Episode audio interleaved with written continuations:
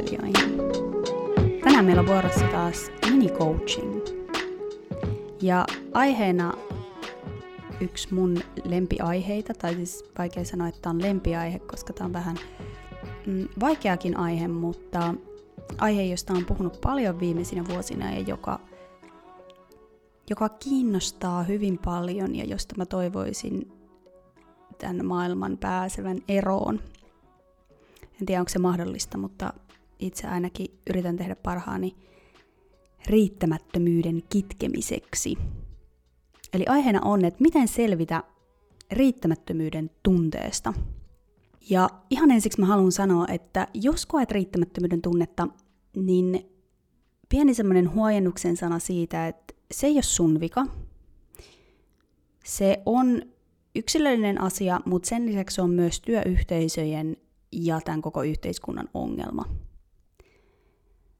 Ähm, tässä ajassa meitä ajaa ajatus siitä, että koko ajan pitää tehdä enemmän, ja sitä voi lähteä perkaamaan monesta kulmasta, mutta jo pelkästään se ajatus tämmöisestä kapitalistisesta tuotantologiikasta, että joka vuosi pitää tehdä parempi tulos kuin edellisenä vuonna, pitää lisätä tehokkuutta, parantaa kilpailukykyä. Kaikki se ajaa ajattelemaan, että koko ajan pitäisi olla jotenkin enemmän paremmin kuin ennen. Ja sehän johtaa siihen, että me ajatellaan sitä myös itsestämme.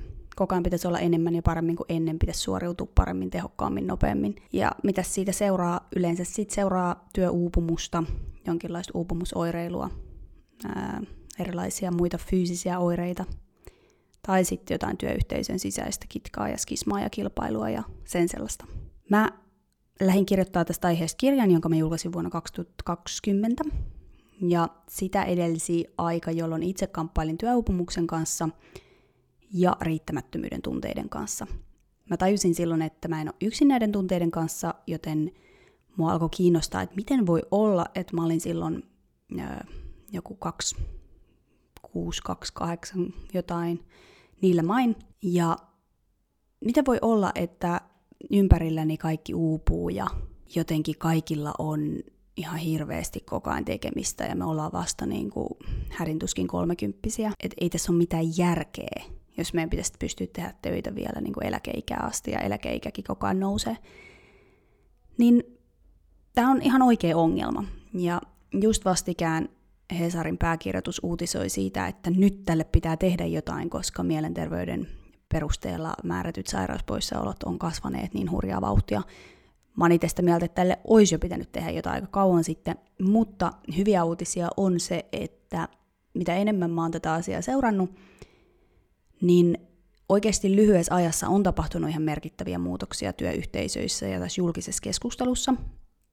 Silloin kun mä lähdin kirjoittamaan mun kirjaa joskus 2018-2019, niin vielä jotenkin työupumuksesta ei ihan hirveästi puhuttu, mutta sen jälkeen se on popularisoitunut aika paljon, eli näitä tarinoitahan löytyy vaikka Hesarin otsikoista ihan päivittäin, miten selviät perfektionismista, miten selviät uupumuksesta, mikä, mistä tämä kaikki johtuu. Siitä niin puhutaan tosi paljon enemmän ja olen itse huomannut myös, että työyhteisöt järjestää paljon enemmän ikään kuin erilaista tukea näihin asioihin. Joten hyviä merkkejä on, työtä on silti tehtävänä. Nyt tässä podissa mä haluaisin perehtyä siihen, että miten meistä kukin voi omalta osaltaan ehkäistä sitä riittämättömyyttä itsessään ja sitä kautta ehkä siinä omassa työyhteisössään ainakin oman esimerkkinsä kautta. Mun oma teoria on se, että jos yksi ihminen kokee riittämättömyyttä, niin ihan varmasti aika moni muukin siinä yhteisössä kokee. Ja myös mun teoria on se, että jos kokee riittämättömyyttä, niin saattaa tahattomasti aiheuttaa sitä myös muille. Eli jos ei itse riitä itselleen, niin usein antaa omalla esimerkillään muille myös semmoisen vivan, että tarvii tehdä ihan hirveästi riittääkseen. Ja sitä kautta saattaa vahingossa viljellä sitä riittämättömyyttä ympärillään. Mä keräsin silloin aineistoa mun kirjaa varten muun muassa nettikyselyn avulla ja kyselin ihmisiltä sitä, että mitä ne niin ajattelee, että riittämättömyys on, koska sehän on vähän semmoinen hähmäinen sana ja tunne. Mä sain silloin esimerkiksi tällaisia vastauksia kuin jäytävä tunne kykenemättömyydestä tai jatkuvasta keskeneräisyydestä. En ole ihan varma, mikä olisi riittävän hyvää, mutta minulla on jatkuvasti tunne, että lähiesimieheni on tyyty, työpanokseeni tyytymätön. Ja kolmas on tällainen, kun tulee kuin paskasesta tiskirätistä naamaan juuri kun olet harhaluulossa, että hyvin menee. Riittämättömyys voidaan siis ymmärtää aika monella tapaa, mutta ehkä niitä kaikki yhdistää se, että on joku epämiellyttävä tunne, joka jäytää koko ajan mukana. Ja on semmoinen olo, että pitäisi olla jotain enemmän kuin mitä on.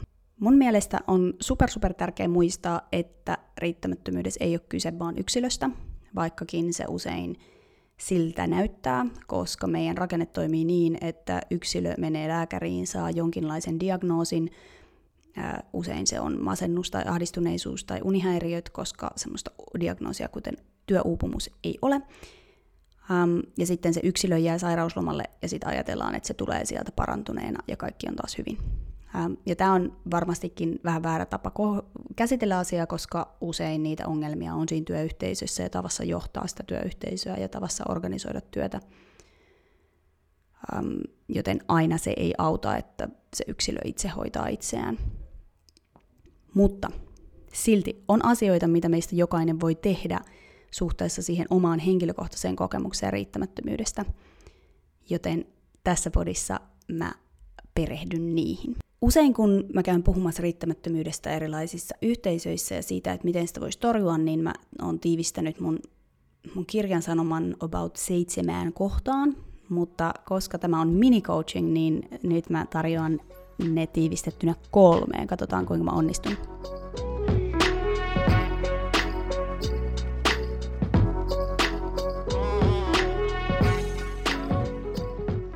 Ihan ensimmäinen asia riittämättömyyden torjumisessa on opetella tuottamaan pettymyksiä. Usein riittämättömyyttä aiheuttaa se, että on vaan liikaa tekemistä. Ja sitten kun on liikaa tekemistä, ei pysty oikein keskittyä mihinkään ja sitten tulee huono omatunto siitä, että tekee jotenkin kakkaa jälkeä. No, miksi on liikaa tekemistä? Koska on sanonut liian moneen asiaan kyllä. Ja miksi on sanonut liian moneen asiaan kyllä? on, koska ei uskalla sanoa ei, koska pelkää, että joku pettyy. Ja ehkä sen alla pelkää, että jos joku pettyy, niin ehkä mä en enää saa töitä tai mä en saa enää ylennystä tai seuraavia tehtäviä tai whatever. Ongelmana on kuitenkin se, että, että se ei-sanominen on jotenkin liian vaikeaa. Ja sen takia semmoisen työn priorisoinnin ja sen riittämättömyyden torjumisen ensimmäinen askel on oppia sanomaan niitä eitä ja sietämään sitä tunnetta, että joku pettyy. Ja sitten kun se ahdistus iskee siitä, että on sanonut ei ja kohdannut sen, että joku nyt petty, niin sitten tärkeää olisi pystyä silti pitämään kiinni siitä päätöksestä, eikä lähtisi heti perään sanomaan, no kyllä mä nyt voin kuitenkin tehdä tämän ja, ja kyllä mä nyt jotenkin tämän, saan tämän järjestymään. Koska tunnollinen ihminen helposti alkaa kelata niin. Joten ehkä niin kuin semmoinen hyvä asia jotenkin tajuta ja sisäistää on se, että että jotenkin se riittävyys pitää löytyä muualta kuin siitä, että on aina se tunnollisin ja kunnollisin tyyppi siinä koko yhteisössä tai porukassa. Et jokaisessa meissä on jotain muutakin hyvää kuin se, että me sanotaan aina kaikkeen kyllä. Että se oma ammatillinen itsetunto ei voi rakentua sen varaan, että mä sanon kaikkeen aina kyllä, ja sen takia mä oon hyvä työntekijä, koska se on aika vaarallinen tie. Ja siksi kannattaa mun mielestä myös katella ympärilleen siellä työyhteisössä ja katsoa, millä tapaa ne kaikki muut lusmuilee ja tuottaa pettymyksiä. Ää, nekin on silti saanut pitää sen työpaikan, eli jotain ne tekee kuitenkin oikein.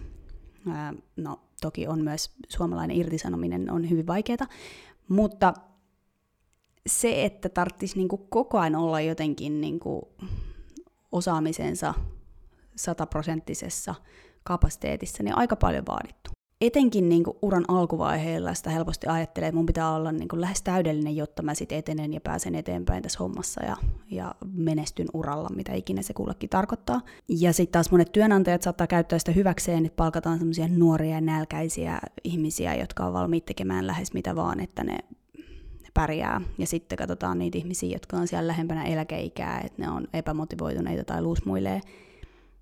Mä oon itse alkanut miettiä, että ehkä oikeastaan se tietynlainen, mitä kutsutaan laiskuudeksi, ihmisissä, ketkä on ollut siinä tehtävässä vähän pidempään, niin on ehkä vaan opittua viisautta siitä, että puuskuttamisella ja, ja jatkuvalla ylisuorittamisella ei selvii koko työuraa.